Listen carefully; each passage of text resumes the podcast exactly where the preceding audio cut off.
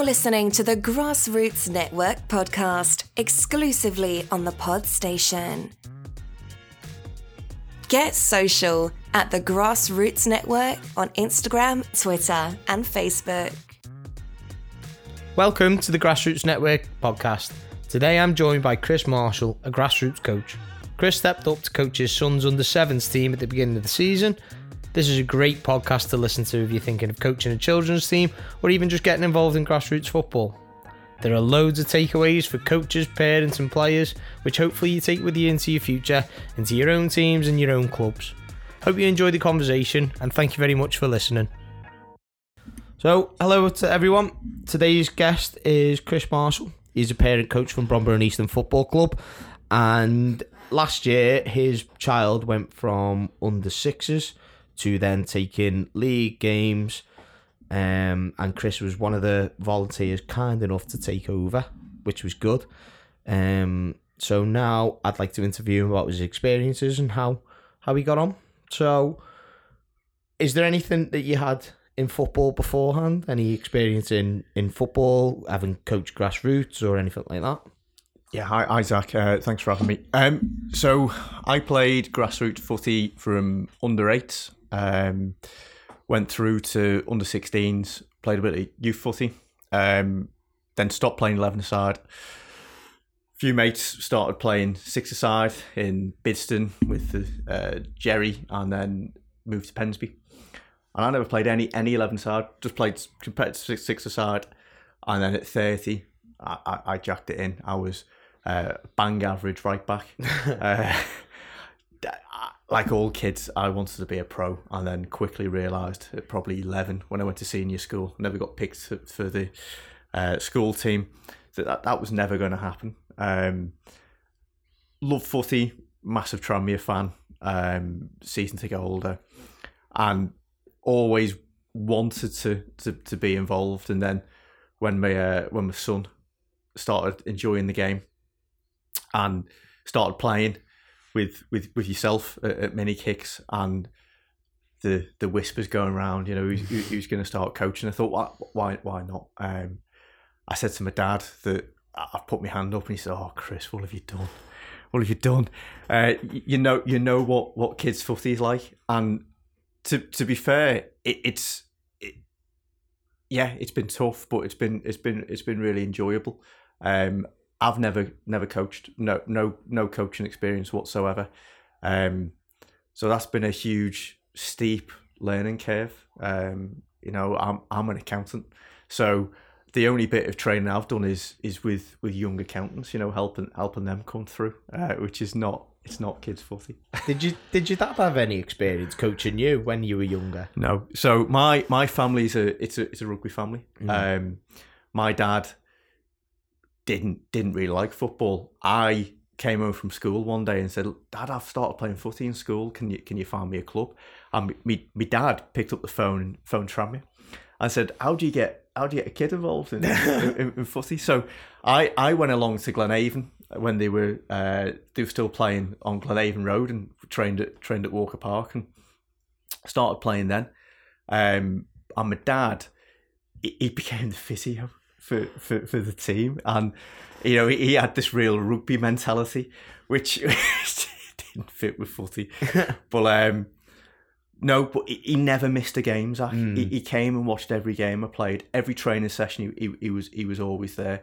And I want to do that for, for William and I'm gonna be there anyway, so I, I, may as well I may as well get involved. That that yeah. was my that was my mentality. Yeah. Was it? I think um I think that helps a lot of the time that when we when we approach coaches, we say to them, "You're going to be here anyway, so you might as well take it. You might as well take it that little bit of experience because, in when I've messaged coaches and we've talked about taking over teams, it's one of them where you're like, I think this will benefit you outside of your family because you have an impact on other kids as well. It's it's a massive impact. So what was what was it like to volunteer and when you how's the experience been so far?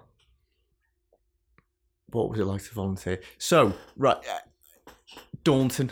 So we we're obviously the under sevens who have been been affected by COVID. So um, our mini kick sessions, a lot of them were called off um, last season, and our transition through to uh, teams probably wasn't great. I Yeah. think I think the club Absolutely, admit that. Um, so there's there's four of us at, at, at, at Bromborough and Eastham's age group, and it was kind of here's a WhatsApp group.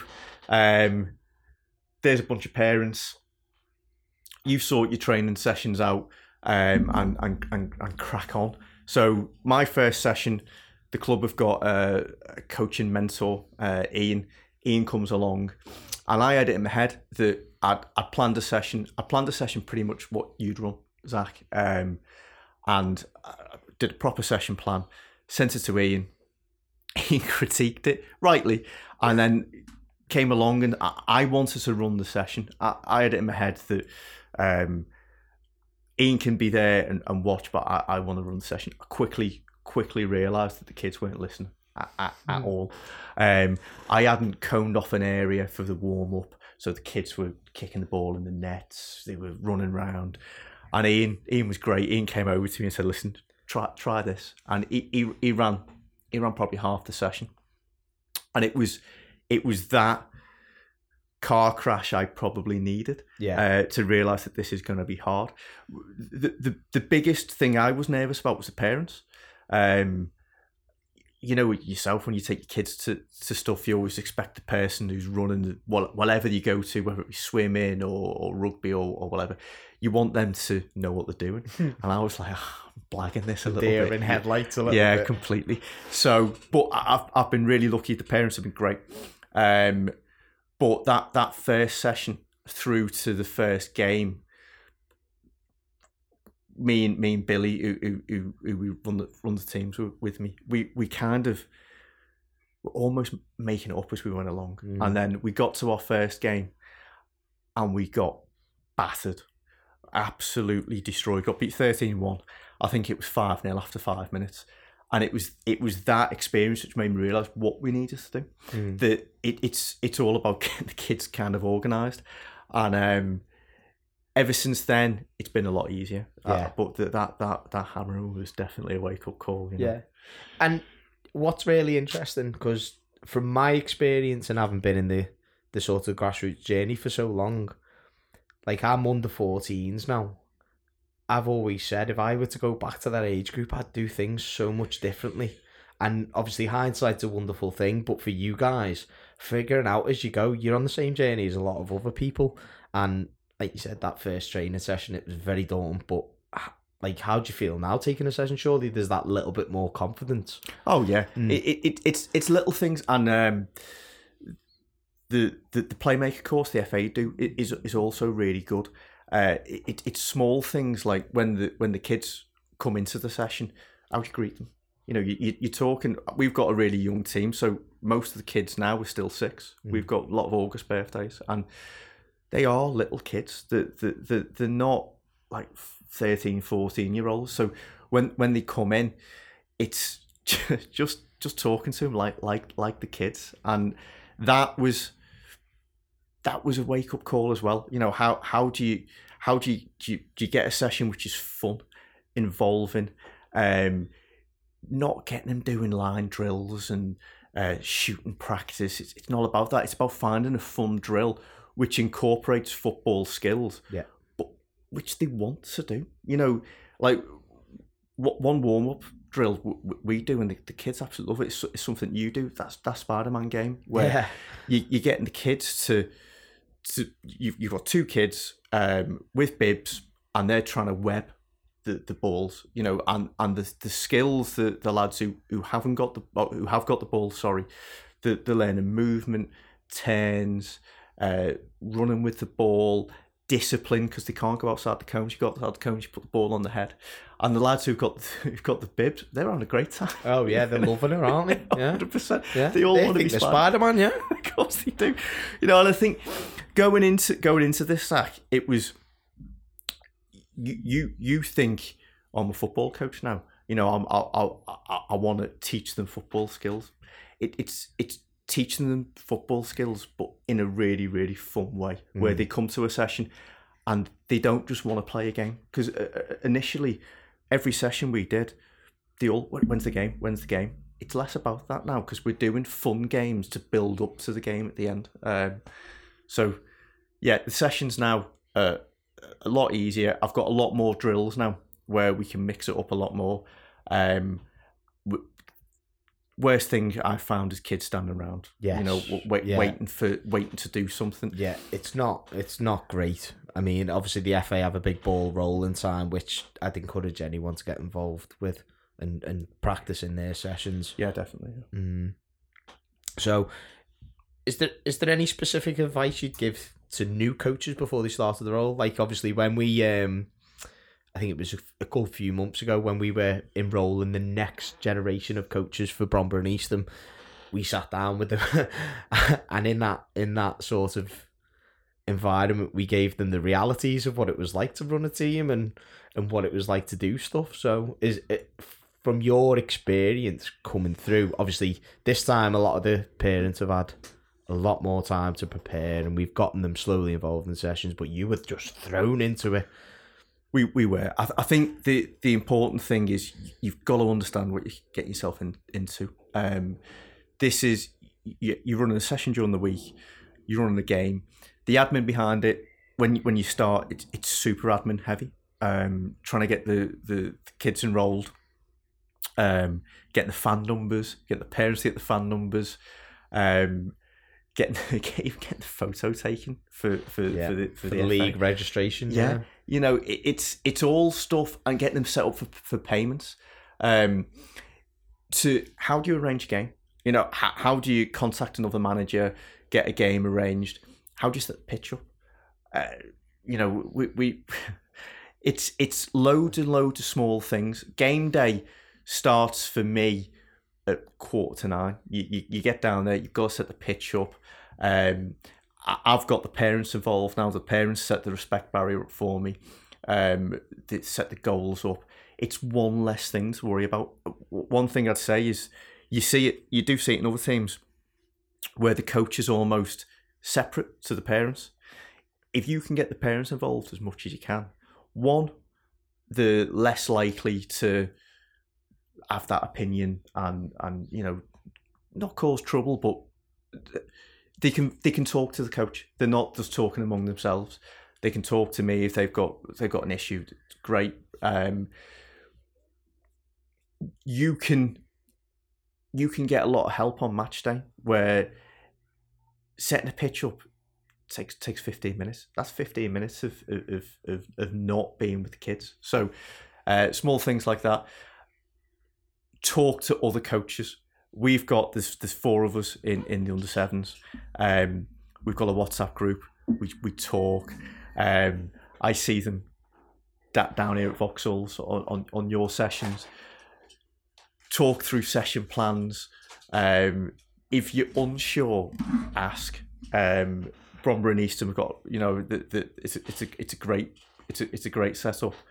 And you can ask questions there's no question too stupid you know a- Yeah. ask, ask. Well, even having like a lot of clubs don't have it, but even just having a coach mentor is a Yeah. massive, massive help. I mean, we're obviously a third party provider in Peninsula Football for Bromborough and Eastham Football Club, but for a lot of football clubs, a coach mentor is an absolutely essential part of a committee. Like you just having that one person as an under sevens coach to go and speak to, like Ian's role and responsibilities of putting sessions on for people to do. Like I haven't really talked much talked much about it to to Reese in our interview, but has he had a big input into into how you've done stuff? So, yeah, at first, yeah, uh, we can run things by Ian. Um, I think it's it's a role which can grow. I, I think we can we can do more with it. I think um, even having coaches attend other coaches' sessions, I, I, I, I'd fully uh, sup- support that. I think the under sevens coming through now. I think they should come and see the sessions we're putting on see, see, see what we do. Um, I think well, t- teachers do it all the time, don't they? They they have that critical feedback. I think it's really really important to have someone watch your session and say, "Do you know what, Chris? You, you, you could do that better," um, or "Why don't you do this?" Um, I know we we've spoke about it um, Zach, where you you you give me session plans, you know, Yeah. and watching you do it do a session, it's it, it one. It's lovely to see my son do do a session where I'm not running it. Yes. Um, you know, it's it's it's lovely being able to watch watch him, but just just think thinking, oh, do you know what? That's a great idea for a session. Um, and we incorporate a lot of things you do, and I, I actively encourage it. You know, Yeah. I, I'm not an expert. Yeah. Uh, Well, that's that's. I'll pick up on that little thing what you've just said about other people coaching your child, because as a lot of time as a parent coach, you have to concentrate on that entire team. And I bet you any money, not that you do it purposely, but William's the first person to be sort of subbed off. He's the first person that you don't really give not that finite amount of attention to, but he's the one that doesn't really benefit from you coaching him because you're trying to coach other kids. you're completely overcritical to to to your own son. Um, yes, absolutely. and sometimes harshly. You know, my my my lad, he's uh, he's super super competitive, super emotional. You know, he's he's he's seven. He wants to win, um, but he he he also he's. He's, he wouldn't mind me saying this. Uh, he, he moans, he moans, Zach, and I, I, I can't, I really can't, can't stick moaning. Um, he moans about everything, and I, th- one thing I, I will go back on is that you ref, you, you, you ref at, at under sevens, you know, the home manager refs, and I didn't realise that. Yeah. And um, that's also something which I, I think you need to realise you're getting yourself into that. But yeah, if I make a decision, he's the first in my ear saying that's a, that's a terrible decision. You know? uh, and you know, it- it's it's. I'm also overcritical on on him, so I'll give a lot of decisions against him. Um, so being able to to to come and watch him him play Zach, Zach, it, it's it's it's lovely, and uh, I actually realised that he's not as bad as what what I probably Yeah. make, and he's quite disruptive in my sessions as well because I'm his dad. I'm not his coach. I'm his dad, and um, it, it, I always ask him to, you know, if I if, if I'm if I'm doing something in a session, if I use you to to demonstrate something, need you to do it.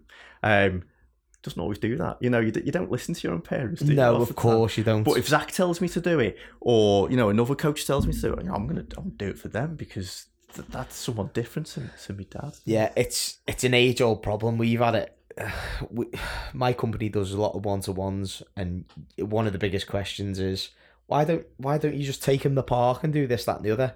If you try and do stuff with your own son or daughter, it just doesn't work No. because they're like, "Oh, come on, dad, I'll just score a goal," and you're trying to be serious, and they can't do it because you dad, you phone, you this, that, and the other, and I take my hands off to a lot of parent coaches. I was a little bit different. I I didn't take, I didn't have a kid in the team. I took my team over at under sixes when I was just a coach wanting to get involved. I'd, I'd finished playing and I wanted to really get heavily involved in coaching. And I think I earned that respect off kids first because I'm here out of my own time to do it. Now as dad, it's a little bit different, isn't it? I think the refereeing point as well is a really good point because a lot of parents that's where a lot of the stick comes from from opposition lines from your home pitch and that I, I had a I had a referee a grassroots referee on last week and he was saying that you know some teams are worse than others so how, how have you found it refereeing because I know a couple of other parents have had issues and stuff so I love it. yeah I, I, I- really enjoy it, and um, it, it it's made me think if if I wasn't doing this and I didn't have kids, I'd actually get involved in, in refereeing. I, I really enjoy it. I think I'm lucky in the fact that I'm I'm, confident enough to, to say if I've made if I've made a bad decision, I'll just say to the other other other coach, listen, I've I've, I've, screwed up there. And the other thing I do is if I'm if I'm unsure, I'll ask. Um, I've had one incident this season where I had a parent on the pitch for, for, for the opposition, and that's the only time where I've thought this is ridiculous, you know. Um, and I won't, won't name the team because never put complaints in, but um, it it was it was unnecessary and it was all over. Um, one of my we- we'd scored a goal. One of my lads uh, th- th- their goalkeepers got the ball, boosted it up in the air, and as you know, under seven, as soon as that ball's up in the air, it's Yeah. off again. you know, and I, I was trying to, I was trying to, I was trying to get kick off. So I, I was just saying, Spencer, just a favour, pick the ball up, and I had one of the parents for for the opposition team swear, get aggressive, blow your whistle, and it was a fair point. It was, it was completely right what you're saying, but the way he said it was ridiculous. Yeah. There's kids around. All my lads looked and thought, why, why is he swearing? You know, next thing he's on the pitch, you know, and Mm. yeah. I can't- I It's can't- unnatural for kids as well who've been through that scenario so many times. yeah, it's it's it's horrible. You know what? They, they don't want to see that. You know, we we promote as a club. We're a family club. If any of my parents did that, I'd, I'd have a word straight away. Um, so yeah, that that's the only time this season, you know, touch, touch wood, that I've had I've had a situation which wasn't nice. The rest of the time, all the coaches have been great. Uh, yeah, I've made some right clangers, you know, but I, I've enjoyed being on the pitch. Yeah. My my William, my son, he plays rugby, and at, at under sevens, uh, it, it's it's non-competitive like football, but they don't keep score, and both coaches are on the pitch at the same time, Oh, that's good. That's an interesting idea. which is brilliant yeah. because the, the game gets stopped and there's coaching opportunities all the time. And I'd, I'd encourage that at, at football. I think under sevens, it's too young for any form of, of, of competitiveness. I, I wouldn't even keep score at this age um, because the kids get hung up on the score when it's not about the score. It's No. about development. It's about them having fun. There's no point of having competitive, non-competitive leagues when you, you're keeping score. I understand why they do it because the, the leagues are ranked, but I think you could probably do it in a better way. Um, and I know we'll we'll come on to that later, but um, yeah, I've loved refing in, in Yeah. answer to your question. Yeah. Well, even I think going on to that point, I think at five aside, there's absolutely no need for Yeah. it because kids are they're finding their way through the game. They're trying to make their own decisions. They're trying to come to a point where they're figuring out what they need to do and what kind of decisions they need to make. A seven aside and nine aside, I think I think there's a cause for it definitely because obviously your first season at competitive football comes at your second year nine aside. But five sides, you just need to let them play. You want the kids to make mistakes. Oh, absolutely. So they learn from it. Hundred percent. If if they make a mistake and the goal's conceded, you can start to see their head goes down straight away, and it's it's not about we you you want them to try things. This isn't win at all costs. And one thing, I, I, one thing which has changed massively from when I played uh, under under eights, I, I started. It was eleven side straight away. It was um, it was competitive. Offsides, r- r- ridiculous. Where these small sided games, where there's the retreat rules fantastic, small pitches, every every member of the team has got to play at least twenty minutes. It's great. It it, it really is. You see, you see certain teams who who take it a bit more seriously, but as far as I'm concerned, we've got the way Bromborough and Eastham do it, where kids aren't ranked on ability.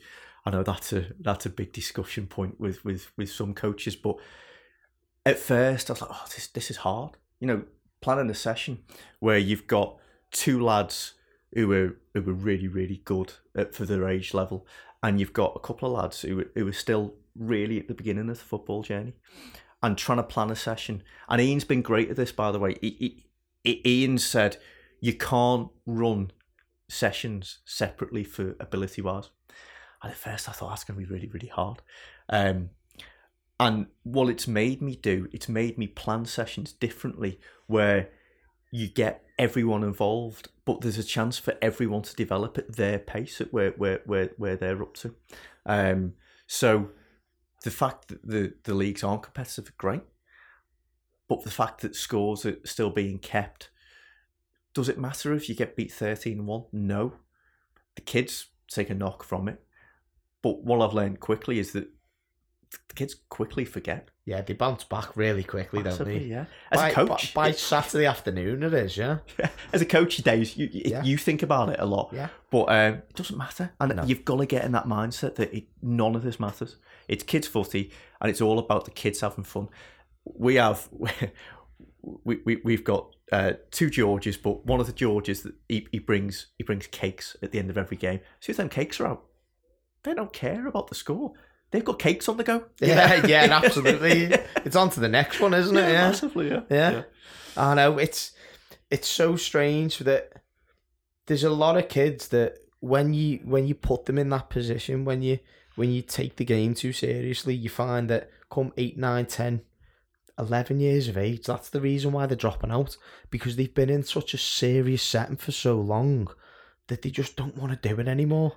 And it's not fair on them because we lose a lot of good kids to the to, for that reason because parents are too hard, coaches are too hard, the the environment's not right, and it's it's not fair on them because we do we do we lose a lot of good kids and just taking your time, being patient, and I mean under fives, under sixes, sevens, eights, nines, probably up to your first year in nine aside, it shouldn't be taken seriously at all. No. Did you, do you think those act from what, what you've seen, the, the the fact that there are scouts at the games?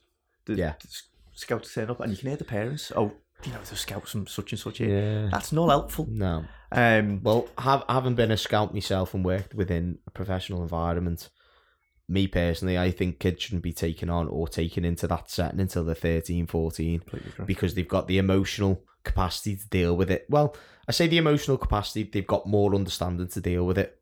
Now, parents need a lot of training on it because at some point, say if a eight year old gets taken into a development squad or a development centre, the likes of City and Liverpool and Everton, stuff like that, where they're picking up, hoovering up talent from around the local areas, that kid gets their hopes up.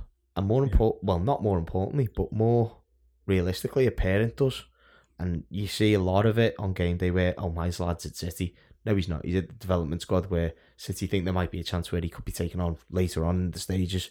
Scrap that, get rid of it, and let kids play grassroots football because the standard's just the same. For me, for me personally, and I haven't seen it at such a level. So, No, I, I, I, I agree. I, I, I, yeah, I, I've I work with people who've, had kids in in uh, in academies, uh, inverted commas, um, and the the fact that they can it's a it's a, it's a week by week thing at, at, at under sevens, under eights. Yeah. It's just not fair. You know, it's um, and the the kids, all the kids want to do at this age because they idolise the Premier League players all they want to be is footy players, and that they they think that they get an academy. I'm- I'm you know I'm I'm I'm there. But yeah. Um, I mean, funnily enough, saying that about Premier League scouts, the Tony who does the Liverpool scouting for the Wirral, he was in mini kicks about two or three weeks ago, Looking at kids, looking at kids saying, "Is there anyone I should be looking at?" And I went, "Not really, mate. I mean, for again from a personal stand view, I think kids should be taken on a lot later on, where they've got the emotional capacity and they've got the parent sort of teaching along their grass journey route Mhm.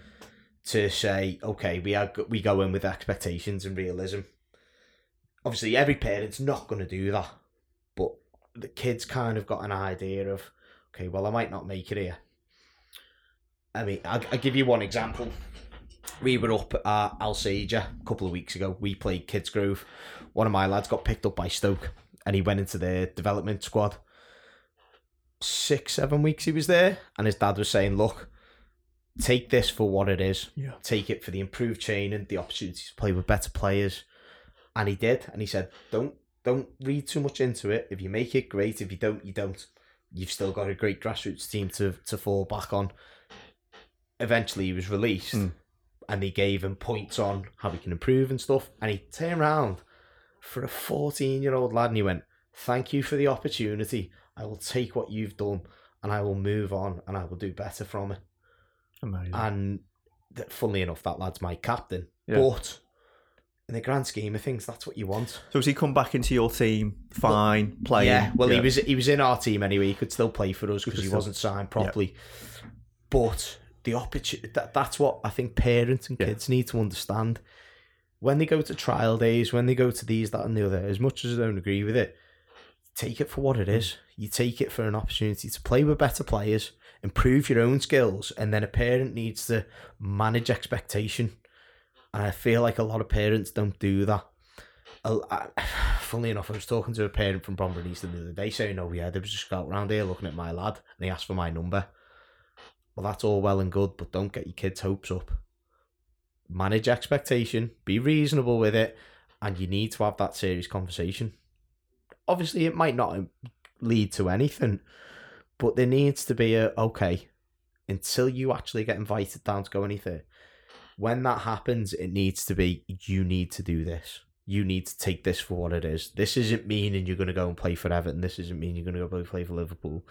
What it is is it's an opportunity to go and play with better players. Enjoy the coaching sessions because you have professional coaches Mm. giving you sessions and Yeah. pointers and coaching tips. And I think if a lot of kids did that and a lot of parents did that, it makes life a lot easier. But I think a lot of parents like that stature. They like to live through their children. Uh, yeah, uh, it yeah, it's hard. I can I can imagine. Um, a lot of people live the failed dream through the kids, don't they? You know, and no matter what that might be, it might be the career you want your kid to go on, or sport, or or, or, or, whatever. But uh, you you've got to remember the kids. They they're just kids. What do kids want? They just want to have fun. Fun. They're not bothered. I mean, don't get me wrong. When we were coming through, there were some kids you could look at and you were like, yeah, you're probably going to be a footballer. And there's about two or three now that we played through through the leagues and stuff where you're like, yeah. And obviously, there's there's two distinct ones that come to mind where they're at Liverpool now and they're probably tipped for great things at 14s and 15s. And you're like, yeah.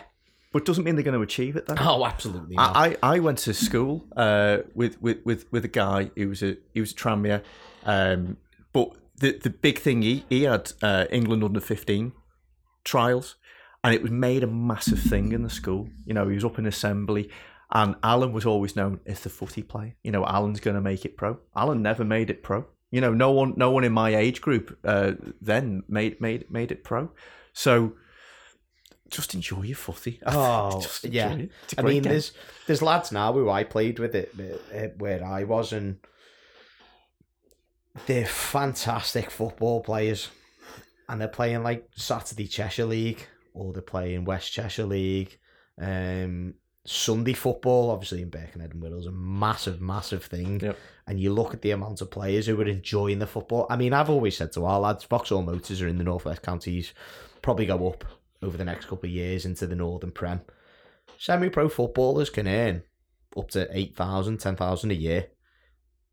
Go and do it. Yeah, and you're still involved in the on- game. Stay on Exactly. that pathway. Yeah, It- it- like you look at okay, here's a great example. Um, Craig Cairns. Craig Cairns plays for Vauxhall Motors now. He's at Runcorn Town for years. I think he'd been higher up. Trammy Rovers were after him for years. Years. It's like Elliott Nevitt. yeah, But Trammy Rovers were after Craig for years. And he kept on knocking them back because he said, What's the point in leaving? He, I think he's an engineer. 50 grand a year job and then go making 12, 13 grand on the side playing non league footy. Where you want me to take a grand a week Yeah. And come and play for you. Yeah, okay, I'm a footballer, but Yeah. you've got to have, again, realism, Yeah. expectations being managed. And it you see that through a lot of non league. I mean, I managed West Cheshire One football and coach West Cheshire One football, and the amount of talented players you see, it's unreal. And you think, I wish I could do half of what you do with a footy. Yeah. it's it's bonkers, but those kids who go through that journey, those are the ones who've loved football that much and probably had very good coaches to say, look, you just need to keep enjoying it. You just need to keep enjoying it and doing this, this, this, and this. And they've stayed in. And then the ones who have been pushed and pushed and pushed and pushed and trial days and this, that, and the other, and Wirral schoolboys and Cheshire schoolboys and stuff, it's like 13, 14, they're burnt out. And they're like, "Oh, I, can't, I don't want to play footy anymore. yeah. You you you've got to you've got to play it for the love of of, of, of the game. Um, I think it, it, anything if if you do it because you're being forced to do it, you're never going to enjoy it. No, it's. I mean, how many people are in jobs that they don't enjoy? and a lot of people forget that. Yeah. Kids, kids just want to do what they Yeah. enjoy. Oh, oh, oh, yeah, Zach. If you can get up in, in, in the morning and you you do something you like, and I think the same with jobs. If if you if you do something you enjoy, you will be successful at it. Um, so Yeah, I mean, I, I sit, I sit in a very a very good position. I was a gas engineer before I was a football coach when I was 21, 22, 23. When I was 26, 27, obviously I left. I did one to one coaching and footy camps and stuff like that. And this is my full time career now. And a lot of people say to me, Oh, you're tired? Yeah, I'm tired. But I would not change my career for anything. I've just spent today on a football camp. 20, 19, 20 degree heat with a load of kids who were brilliant, playing footy all day, coaching them. I, I honestly couldn't do any better. I really couldn't. My family's happy. I'm happy. It just, when you find that career, and that came from a base of coaching grassroots football. Just as a 21 year old taking a chance on an under sixes team, a guy called John Lear who asked me to come along because he was friends with my roommate at the time, my my cousin who was my roommate, and said, "You don't know anyone who's a footy coach, do you?" And I'd just finished and I'd done coaching badges and qualifications, and he was like, "Yeah, oh Zach, oh Zach's a coach. He'll come and do it." I was like, giving this group of six year olds who, as a twenty one year old lad, you're like, similar to you. Yeah, what do yeah, I do? And and like I said to you, if I could go back, my daughter's three now. When she's four, or five, everyone's going to be looking at me to coach, and that's going to be difficult because I would do things completely different. Don't get me wrong.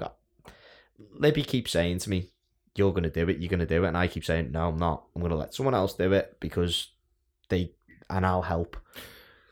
Yeah, I've I've got I've got a two year old, um, and I've been thinking the same because I know, I know uh, Chris Carter at and Eastham. He's, he's got two teams. I've got no idea how he does it, um, but I think it'd be hard to watch and see all the mistakes you've made that, that coach making. Yeah. I think just give him points. help, Yeah, advice, help. That that's what I'm looking 100%. forward to. Yeah.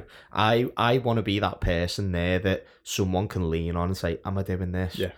absolutely, mate. But also, I appreciate your time you're giving to coach my kids. Yeah. because that's that's a lot of things parents don't understand is when they come to you with issues and problems, you've spent your entire week planning sessions, planning games, setting up pitches, doing whatever to coach their kids and benefit their sporting journeys or careers. But suddenly, if you've missed 10 minutes of game time, it's like you're the worst person in the world. That's one thing I've struggled to deal with over the years and stuff like that, which, you know, it comes with the territory, but it's how to handle it. But people, parents, kids have to understand you're giving up your free time on a Saturday. Do you want to be setting up goals and coaching a team when realistically you could be down Parkgate having an ice cream with William and your missus? It's as simple as that. You could be going Yeah. the caravan and doing all this other stuff, but you're taking your time to do it. No, yeah, I I I, I, agree. Um, but I love it, and I, you wouldn't do it, Zach, would you? If you, did, if you Of didn't love it? course you wouldn't. And I get so much joy watching William play sport. I, he, he, he, he, my Saturday mornings, he swims at eight in the morning. We go straight from swimming straight to, footy. footy. and then in the afternoon, Tranmere playing with, with, with the match, watching Tranmere. Uh, Sunday, he's he's playing rugby in the morning. He's playing basketball now in the afternoon. Brilliant. You know, and I just w- one thing I always took from from being a kid, my happiest memories were playing sport. Uh, you, you, it teaches you so many life skills. Team sport in particular, if it, it teaches you teamwork, how to communicate with people. You're active. You're learning new skills. You're problem solving, um, and and just from a, a social point of view, footy's great. You know, if I, if I see a lad now who I played footy with when I was thirteen, you'll You inst- s- yeah, you'll say still talk to them, don't you? Old Yeah. coaches. Um, and one thing which has changed massively when when I was playing grassroots footy, coaching wasn't really a thing. No. But back back back then, we had we had one coach for for, for a year. My um my best mate in school was a was a guy called Sia Makamini, and his dad was called Amir, and they were Iranian, and Amir played top level footy in uh, in in Iran, and he was a scientist, and he came over to work in the university in, in the UK, and um, when Glenavon they they got, they got too big, and they they split the kids, so you had the good lads went and played for Glenavon, and you had the not so good lads who went and played for the Colts. I was a not so good lad group group of lads, and I, I went and played with Colts. And um, Amir put his hand up to coach, and he was technically unbelievable. Like he'd he'd he'd start the session and he'd be dribbling the ball on his head and he taught us how to play footy. But we only had that for a year and then he moved away. Um, and then one of the other dads picked up the team and, and Paul was great. He he kept the team together, but he wasn't a coach. So we were we'd we'd play we'd train on a Thursday and it was games basically. It was just five aside. And then on a on a on a Sunday we'd we'd play and we weren't very good. Um, but we were never coached. And seeing how it is now, it's a lot more about development now and, and skills and, and teaching the kids the game, which is, is is massive. It's so much better. There's a, there's a lot more awareness Yeah. from coaches, isn't there? Yeah. I mean, parents who take that role and responsibility on of being a coach, there's that many resources out there. Mm. I mean, I mean, like you said before, I give you session plans. Majority of the session plans I get, yes, I've had experience of doing them, but I pick them up from online resources. Um, it's it's really really easy to go on. I'll I'll give you a couple as as a little name drop, but Ultimate Player HQ, who's a good friend of mine, absolutely fantastic uh, sessions. There's Sunday Share on Twitter. There's absolutely loads. loads Twitter's brilliant. Oh, Twitter's, Twitter's brilliant. fantastic. So so good. I mean, even just ideas of picking up because you don't have to be 14s, 15s, open age, academy level coaching. It's literally for everyone. And even little tidbits that you can take. And like you say, if you're passionate about it and you love to do it, you'll go and find them. And they're the hidden hours that, that people don't see and parents don't see. The FA is great as well. Oh, so, yeah. Um, th- there's there's a lot of the sessions the coaches, England coaches, do with the men's senior team warm up games, which we do. Like there- there's one you did um, a couple of weeks ago, Zach, where they couldn't move and it was almost like netball. Yeah. England men's. That's a that's a warm up session for, for, for, for England men's. And what I didn't realise was the top level coaching. It's yeah, there's there's technicals that they work on shape and stuff, but they're doing a lot of stuff we're doing it under sevens. relay races, social interactions. Um, 100%, yeah. yeah. it's it's teamwork practices. It's all these things that are transferable across all age groups and all abilities. And there's a reason for that because it's still developing every single player, every single sort of age group and ability. It's it's it's madness that little ideas can come from such the smallest things and every everything's transferable. Everything. So so yeah, but getting back onto your team, is there what ambitions? Because being part of the the Bromborough and Eastham umbrella and being part of a family club, what are your ambitions for your team? Is there anything you're aiming for?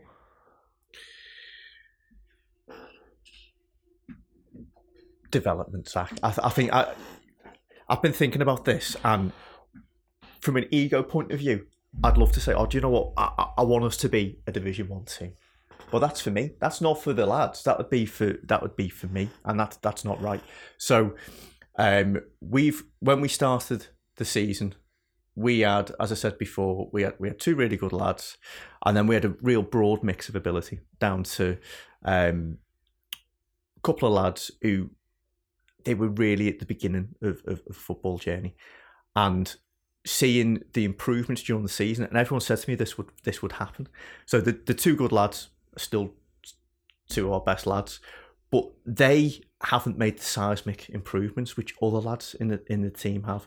Um, we've we've got a lad called J- Joshua Boland. You, you'd have known him from, from mini kicks. He's come on massively. He's, he's probably our best player at the minute.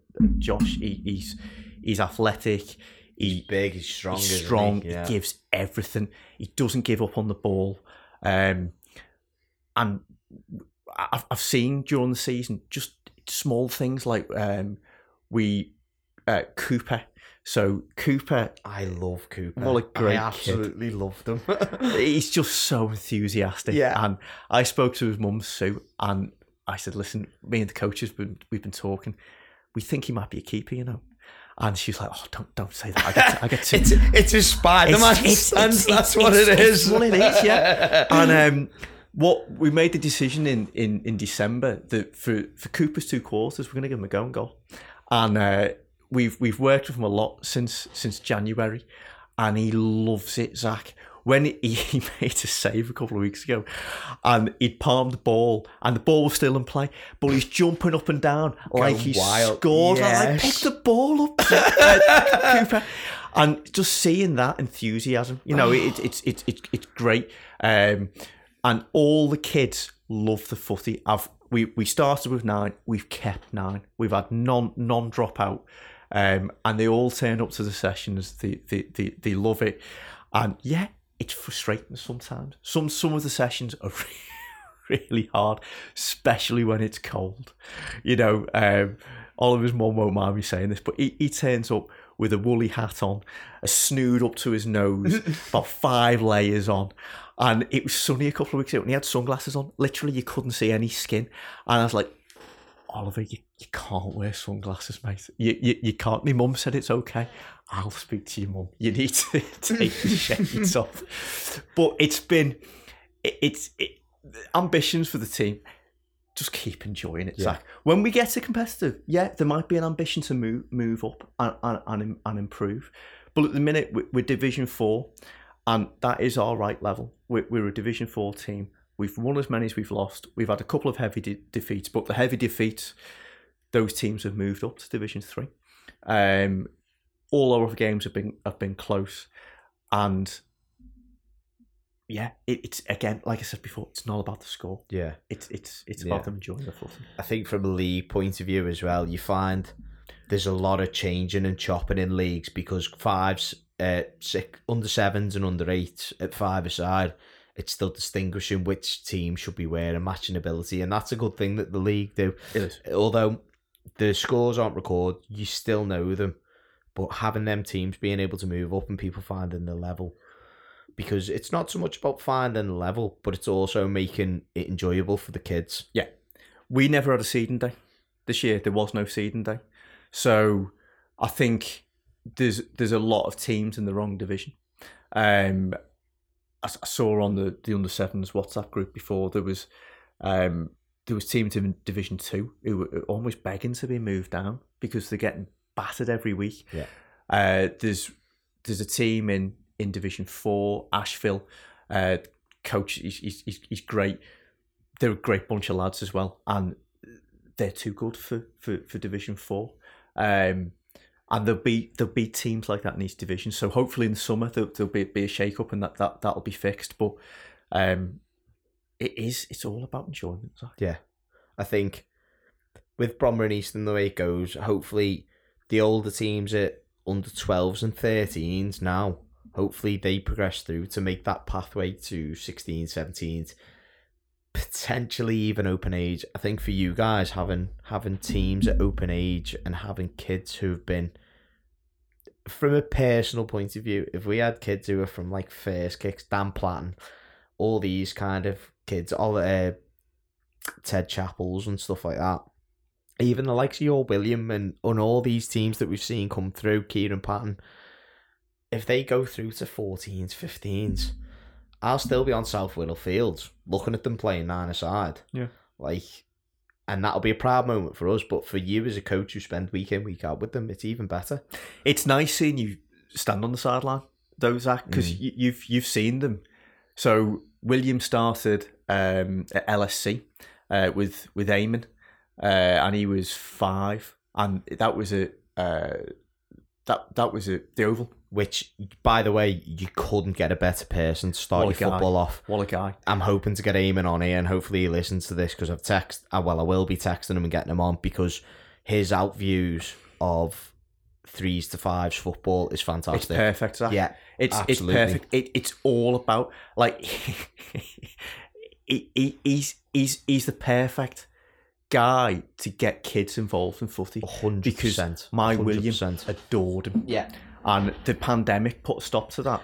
Um, Well, as you've probably seen when your William was first there, he was very close to joining our team, and unfortunately, he had a career change for a little bit, and he's doing his own thing, footy bees. But he would have been ideal. he, he, He would have been absolutely perfect. He would have been. So Yeah. he- he ran he ran a session for five year olds through to nine year olds. So William was playing. Well, um, William's first session was terrible. You know, he, he, he, he and but playing with the older lads and the way Eamon structured the sessions because they were long sessions, they were two hour sessions, and they'd stop for lunch. But they'd stop for lunch and they'd do coaches challenge where the parents got involved and they'd, they'd sit and tell jokes. And it was, well, it's it's great because that's part of footy. Oh, absolutely. you know, the banter Yeah, of footy yeah, all- yeah, that's what everyone turns up for. Yeah. Um, so that that that was great. And when when when that stopped, one of the neighbours um, said, "Go along to to South Wirral. You know, Bromborough Eastham's got a great setup there, and it is. It's a it's a fantastic setup. And I think what Reese has done with the club, it's it's really ambitious.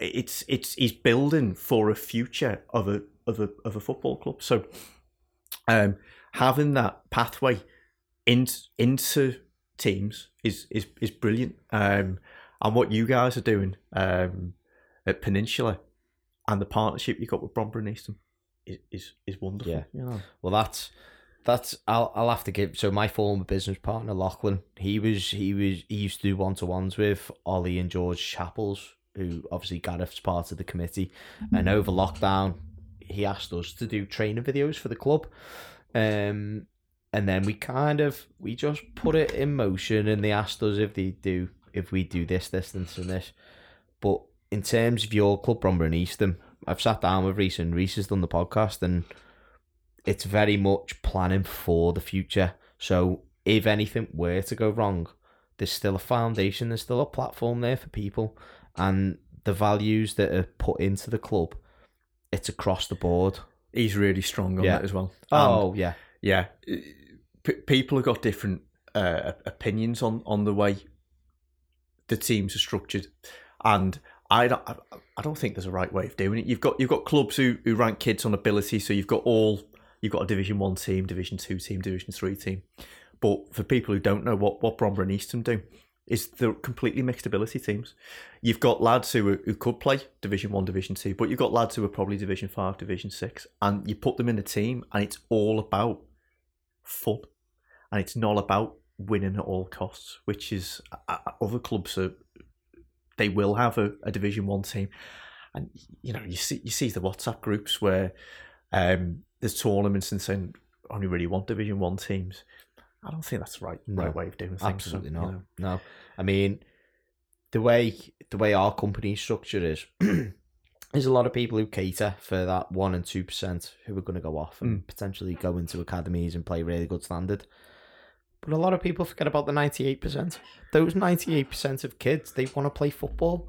They need a place to go. They need they need someone to give them encouragement. They need that professional side of coaching. And don't get me wrong, there's a lot of coaching companies now, and they do things very very well, very very well. And now is the best time for kids to be coached, and hopefully we start to see the benefits of it in the future. But a lot of people forget values and stuff like that. I mean, I coach at Vauxhall Motors, and we have a pathway.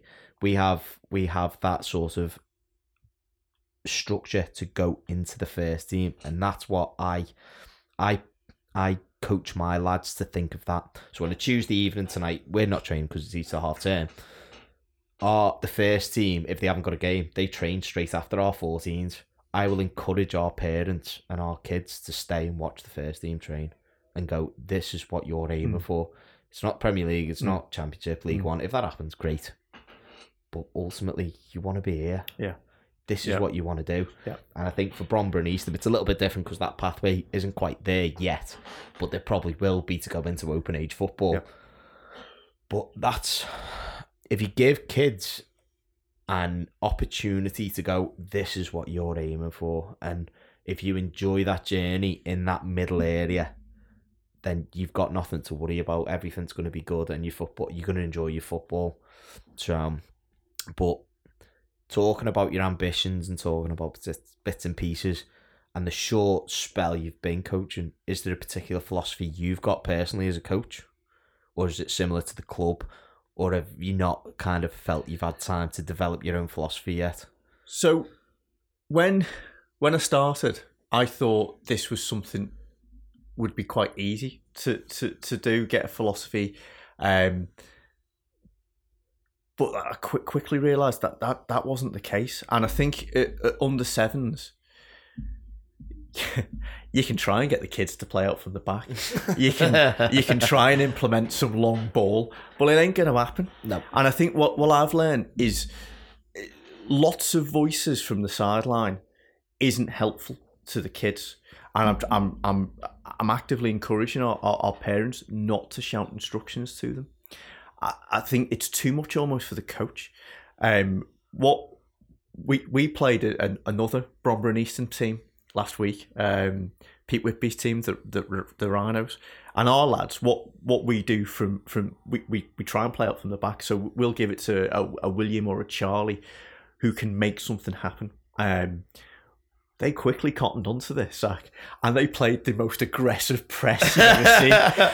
And it, it was it was at that point where you think, wow, that, was that was that was that was good. And trying to talk to the kids in, in between the quarters to say, listen, they know it's going straight to Charlie, so let's let's let's mix it up. So, um, yeah, I, I think under sevens is, is, is too is too young. You know, I, Chris Marshall's style of play hasn't been hasn't been developed, hasn't been developed yet. But I think what one thing which is which is good, and I think um, the the the rise of the Jurgen Klopps and, and Pep Guardiolas is that attractive football wins. Yes. And I think as a as a as a country, because we've had this win at all costs mentality, we've we've not had an attractive style of play. And I think having the top coaches in, in the country and the kids watching Man City and Liverpool play, they've realised that it's not just lump it long, you know. And the the kids, I was I was talking to someone earlier about this. the, the kids play this diagonal ball at the minute across the goal because they see the, the, the, the pro teams do it. Yeah. Um, and it gives me a heart attack every time they do it. And in your head, you want to shout to them, kick it long to get rid of it, get get rid of take take the danger away. That's completely the wrong thing to do. You know, we you, you want them to try things. You want them to, to try it and turn the way out of out, out of trouble. Um, and one thing we, we do in training now, we do a lot of one on one.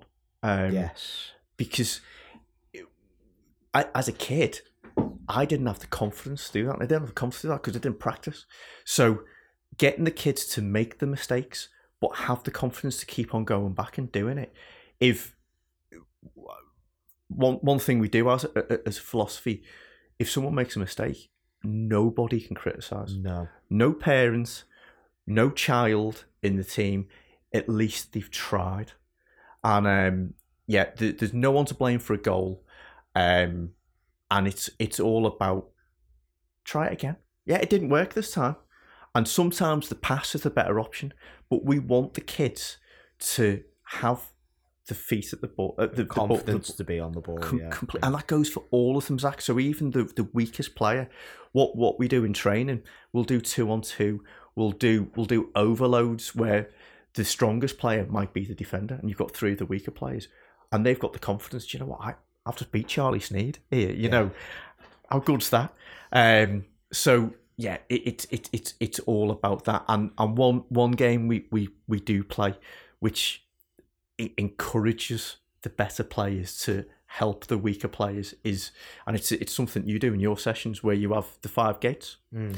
and you split them into two teams and it's all about getting each player through the gate so the best player will get through the gate first that that, that Yeah, always happens That's gone. It's out the window then. Yeah. You've got different problems to solve. you can't go through the gate again. Yeah. Oh, so how do you get the weaker lads through the gate? And it's and then whichever team wins, it's a massive celebration because that that weaker player they've won. They've been part of it. They've won the game for the Yeah. team. That they they've they've done that, and we make sure we make a big fuss over that. Um, so we do, we do a lot of that, and we do a lot lot lot of one on ones. Um, but it's all about the kids have got to enjoy having the ball at the feet. It's not about oh I've got the ball, I've got to get rid of it because no one enjoys that. Yeah. Well, that's one thing that frustrates me is when when kids come on footy camps and we, we, we do tournaments and stuff like that. A lot of the kids kick the ball away. There might be last couple of seconds and they go, "Get rid of it! Get rid of it! Get rid of it!" No, No. Concentrate. Yeah. Take your first touch. Be confident on the ball because it's only going to benefit you. I, I'll tell a really funny story because hopefully this gets back to the kids' coach. Uh, we do uh, sessions at the Hive, Yeah. and it's just a footy session up in the afternoon. And one lad who's particularly really high ability, he tried to rainbow flick someone and it came off and he did it and he scored. I said, Jonah, would you do that in a match? And he went, No, me coach, me coach would probably tell me not to do it. And I went, Don't listen. Probably sorry to if the coach ends up listening to this, but sorry, but this has come from me. Don't listen to him. You need to be confident on the Yeah. ball. You need to be able to know that if you want to try something, you can go and do it. And if it doesn't come off, it doesn't matter. Because until you're playing in the Premier League, when Pep Guardiola or Klopp tells you to go, you pass to the fullback and the fullback goes there and you go there, there's no need for any instruction. There's basic instruction, obviously, but kids who are confident. We had Ray Redmond do our CPD event Yep. a couple of weeks ago, and Everton development coach, he talked about how one one v ones and two v twos have been neglected in this company uh, in this country for so long, and it was such a joy to have a refreshing take on. One of the things he said was he said "Oh, kids statistically up to under nine to tens they have tunnel vision. Yeah. They see the ball at their feet, and that's the only thing they can concentrate on. So why not give them the opportunity to do as much as they can with the ball? When they get to 13, 14, that's the reason why. That's probably when they can be passing. In Germany now, Germany up to under nines and tens, they're playing 3v3 football. And that seems to be a massive step forward because it's again encouraging 3v3s in, in scenarios and situations. I guarantee probably 10, 15 years' time, Germany will be winning World Cups again and stuff like that. Yeah. The, the other thing is, Zach, is that why, why, why do they need to play in big goals? Yeah. Because they're, six foot high, eleven foot wide. The kid can't reach the reach, reach the bar. So, and, and, and no one wants to be a keeper at this age. No. So if you play three three v three, and you can have multiple games of three v three, small goals, so you can't shoot from miles away. You, it's not about the biggest kid winning all the time. Physicality. Yeah. it, it's it's and it's all about touches of the ball. It's it's not about um, it's not about who who can who can who's got the best keeper. Which sometimes, it, unfortunately, it, it, it under It can come down to, it, it- it? Yeah. Unfortunately, Zach, yeah, we played a game a couple of weeks ago, and um, they had an unbelievable keeper. it was unbelievable, and we we we had one of our, our little lads in in goal, and he wasn't great. And they scored two goals from the halfway line, and they won the game ba- based on that. And it, it's It feels like a cheat, doesn't it? well, yeah, and it, ultimately it doesn't matter. But if you played in in in small goals, um, and if you've almost got to pass the ball into the net, Yeah. development wise, they're going to learn a lot more. I'm, I'm sure they would, and it stop it stops shooting drills as well, which is pointless. I mean, as I mean, we've had conversations about this before. Line drills. I mean, even the word drills just winds me up. Practices, it's Yeah. practices, Yeah. not drills. But line drills, there's just there can be some positives within a small group setting and with nice weather. But majority of the time, it just does players no good, and it's unrealistic. For for me, unless you've got certain situations where you're playing different passes from different angles and stuff, and you're doing game scenarios Yeah. and you're doing phases of play, there's no benefit to it. No, uh, and and what, what every under sevens team does, us, my team included, before a match, we do shooting drills, and every team does it to to warm up.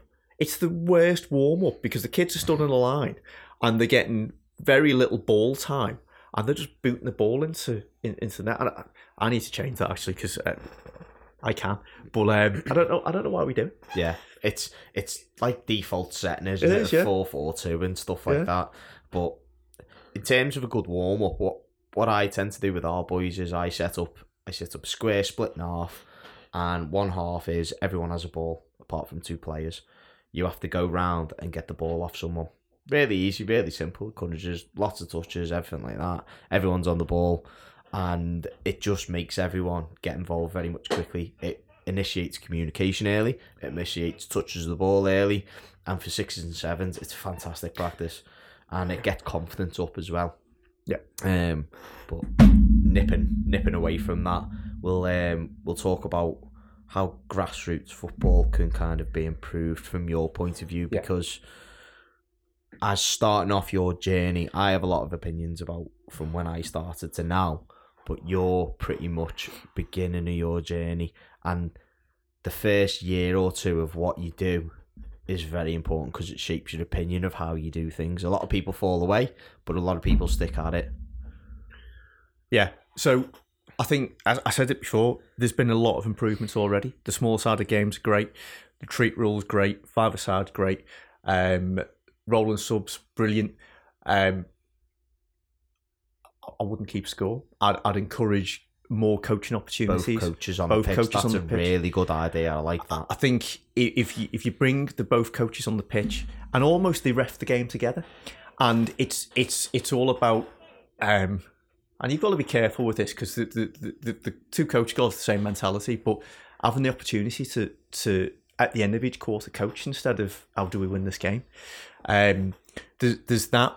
I think I don't understand why grassroots footies are winter game. I, I, I really, I really don't, Zach, because Yeah. the standard of the pitches, there's not enough 4G pitches. Uh, if, if you're a club lucky enough to have a 4G pitch, brilliant. It, you know, it must be great. We're not. You know, we, we, we play on grass, and from November through to February, a lot of games are called off. Uh, this time of the year, the pitches are hard and bobbly because they've been played on during the during the winter. Um, I, I'd start the, the season in, in March and I'd, I'd end it in October because, yeah, fine, you got summer holidays where, where, where, where kids would be away, but there'd be a lot more footy played Yes. um, because you're not going to get a lot more 4G pitches. And, and having games called off, it's it's it's, it's pointless. Um, Now you consider the amount of money in the Premier League to be able to do that as well. Now, Wirral have just had two approved, so I think they've had one at Bidston, and I think the other one was at Woodchurch, an, an extra one where the running track is. Still not enough. No, no. Um, all the money which get, gets allocated to grassroots footy, I'm not sure where it goes. No one knows where it goes. We've got we've got an honorary member at the FA sat next door at our club. He can't even tell us where. I paid four years ago. I paid about sixteen hundred pound for my UEFA B license. You can go to Spain, Wales, uh, everywhere else, Germany, and it's like four hundred euros. What are they? Don't mean this to get this kind of way, but what are they doing with the money? And the FA have now centralised all the coaching courses, so it's not Cheshire who picks who goes where. But that's by the by. The local communities can do enough. I think the the the state and don't get me wrong, I prefer to play on grass pitches. Yeah. In Holland, they they do exactly that. They play a certain time of the year to get more out of the grass pitches. Yep. And yeah, it just needs to be better. We we want to encourage kids to have touches the ball. We want to en- en- encourage um, technicality, um, or sorry, technical ability. You're not going to get that on rubbish pitches. So when we play on on a 4G pitch, um, it's a decent 4G pitch. Ball moves slower, so the the kids get more touches. It's not skidding off them. Um, the bounces it, it they, they know where the ball's going to bounce. Um, when they play on grass now, the ball's all over the place, you know, and and they're trying to run with it, and it's it's bobbling all over the all, all over the place. If you if you played during the summer, yeah, the pitches would be hard, but you could you could maintain the pitches a lot better than having to play on them during the winter and cutting them all up and You look at South Whittle now. I was at South Whittle obviously on Saturday, and it looked like carpet. Not the, not so much the five-a-side pitches, but the seven-a-side pitches on the other Look side, and the nine-a-side looked fantastic. Yeah. You rewind that two, three months ago to. January, February, it wasn't great No. because obviously, and obviously being there on a Saturday, we went inside with mini kicks, but a lot of games got called off. Yeah. So yeah, I think I think that's one thing. Uh, I, I much prefer as a coach myself if we get the opportunity to play on Astro or grass, we take grass Mhm. because we're again we're quite fortunate here at Vauxhall Motors because our pitches are fantastic, but our lads prefer to play on grass rather than Astro because of that reason. You know where the ball's going to go. It's skid. You play against the good team as well, and they zip the ball around yeah, yeah. and you can slow it down on grass and there's it becomes more of an equal opportunities for teams. So Yeah. yeah. Yeah. The the the other thing is my, my son plays plays rugby, and because the the clubs in rugby have facilities where changing facilities, Zach, you don't have that footy at the minute, No, do you? not not for youth and juniors No. anyway. So at the end, the the the home team will obviously host, but after the game, it's all in the clubhouse. There's hot dogs for the kids, and it's all about again fun mixing. Um, could you imagine that at, at, at, at footy, where you could go and have a facility where you can go and put food on for your away team? One, I think if if because the culture of, of footy at the minute, it probably wouldn't happen.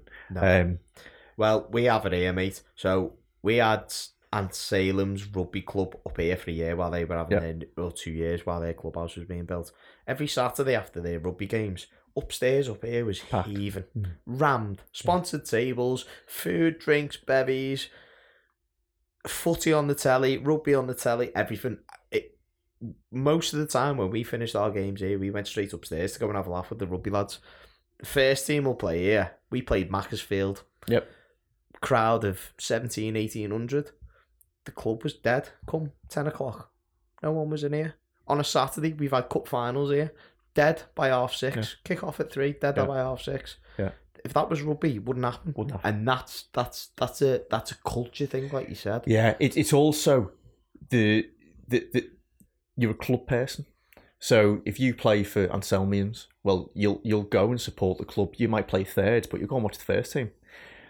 Don't have that in footy, um, and that's got to change. Foot, footy's a massive game in this country. It's national sport, but grassroots footy is is so behind other sports. Um, and there's so much money in the game. It, it, it needn't be like that. Like I know Reese has got huge ambitions for, for, for the club to, to, to grow it and and go to open age. Um, but there needs to be more clubs like that because Yeah. there's long established clubs on the Wirral. Yeah, I mean, one of the ones I look at is you've got West Kirby. West Kirby have so many youth and junior teams, and how many of them go and watch their first team at West Cheshire one or two, whatever they are now? Heswall, Heswall's hmm, the same. Yeah, There's so many. We're really lucky here, but none of our youth and junior teams come and watch us play on a Saturday. I mean, I'm I'm a little bit different. I I manage, I coach, sorry, the reserves. I've been involved a little, tiny little bit at the first team. I've coached there for five, six years. I come along and our lads come along, but that's because I make them. yeah, There's very, very little others. And a lot of people need to understand that you can go to Tranmere. Why not pay 20 quid for you and your kids? To come here, what, get a pie, pay for your ticket and support non league football. And then that filters down into the youth and junior. But not just our club in Vauxhall Motors, but West Kirby, Heswall, um, Higher Beb. Higher Beb have got a, a senior team. There's loads of them that need that support. yeah. I think it, it goes it goes back to Zach. Most people on the Wirral support Liverpool or Everton, and it, it, it's all about the, the two big clubs in Liverpool. Uh, you know, I, I am a Tranmere fan, and the non non league day. Any Tranmere fans listening to this will probably scream at this now. I loved the non the three years we had at non league because there's no segregation. No. Um, it's it's fun. Uh, the standard's still really good. The standards, I'd say, it's, it's even better with Chesterfield and Wrexham and all that. Now the Stockport. National League, it's, it's, Stockport. it's flying. oh yeah, they they might as well be in League One at the moment. The way they're playing. Wrexham had ten thousand there yesterday. Ten thousand, and it, I'd say the standard's better than League Two. Um, and then the the the, knock on effect. I, I live six minutes down the road from. I've, I've never come to see Vauxhall's play, Zach. I, and I, why? I don't know. Yeah. You know, it, it, it's it's it's stupid. It's it's funny because so Vauxhall Motors in two thousand and two got to the FA Cup. I think it was the second or third round proper against QPR. They took five thousand fans there or thereabouts to QPR. They were playing in the Blue Square Premier on the Tuesday night, and they had seven hundred fans. Yeah. Like, how can that be such a difference? Yeah. But I mean, we we I've I've done it. I've gone to Main Road. I've gone to a couple of other clubs. I mean, Sunday League teams, Rivercare, Rock, um, yeah, Rock Ferry, the Dock, the Queens, they get higher crowds than Northwest counties on Saturday, which you know isn't a bad thing. It it, it, it happens because there's more interest in it, but yeah, I think in terms of benefiting grassroots, if you get these kids involved in the later stages of football and watching what they could be doing. The Premier League isn't the be all and end all. No. Championship League One, No. all these category two and three academies, they're not the be all and end all. No, and if there's a pathway, Zach, to the first team Yeah. to play really good quality footy, West Cheshire is good quality. West you know, the brilliant. standard's ridiculous. I, I was saying right at the beginning of this that I was playing six aside, and that, we had a good team at that six aside league until all the West Cheshire lads started turning off, and the ability of them were were so much higher. Yeah. And I think kids are going to understand, and this is where rugby's great because there's a pathway through to the first team in, in clubs, and it's all about getting the kids at, at under sevens, it's non-contact, and getting them all the way through to to to to the first team because there's there's no academy system. You know, Sale. It's just the pathway. It's like it? under 14s. I think the the, Yeah. the, the Premier League clubs can come in and, and, and take and take kids. So it's a pathway. And here at Vauxhall, they've got that, and more clubs need that, and there needs to be a more club mentality Yeah. where the kids can go and watch the first team and think, "Joe, I'd love to play." Well, that's that's transferable from rugby, isn't it? I mean, the, the like I said, the two years we had the rugby it was a big eye opener, a massive eye opener, and I don't think we've capitalised on that since. You've got great facilities here as well, Zach. You can you can Yeah. do it. You know, Yes, yeah, absolutely. I think I think if the club makes that little push and people more get involved and stuff, but how much is it to come and watch Vauxhall? a fiver, Fiver. yeah, a fiver, so it's worth it. Yeah. But yeah, Chris, have you enjoyed yourself? loved it. Yeah, Yeah, brilliant. And to be honest, mate, I think from a new coach's point of view, hopefully, if you're starting this journey and if anyone listening is starting it, hopefully you've taken a little bit away from it. So yeah, thank you very much, Chris. Cheers, Zach. Get social at the Grassroots Network on Instagram, Twitter, and Facebook.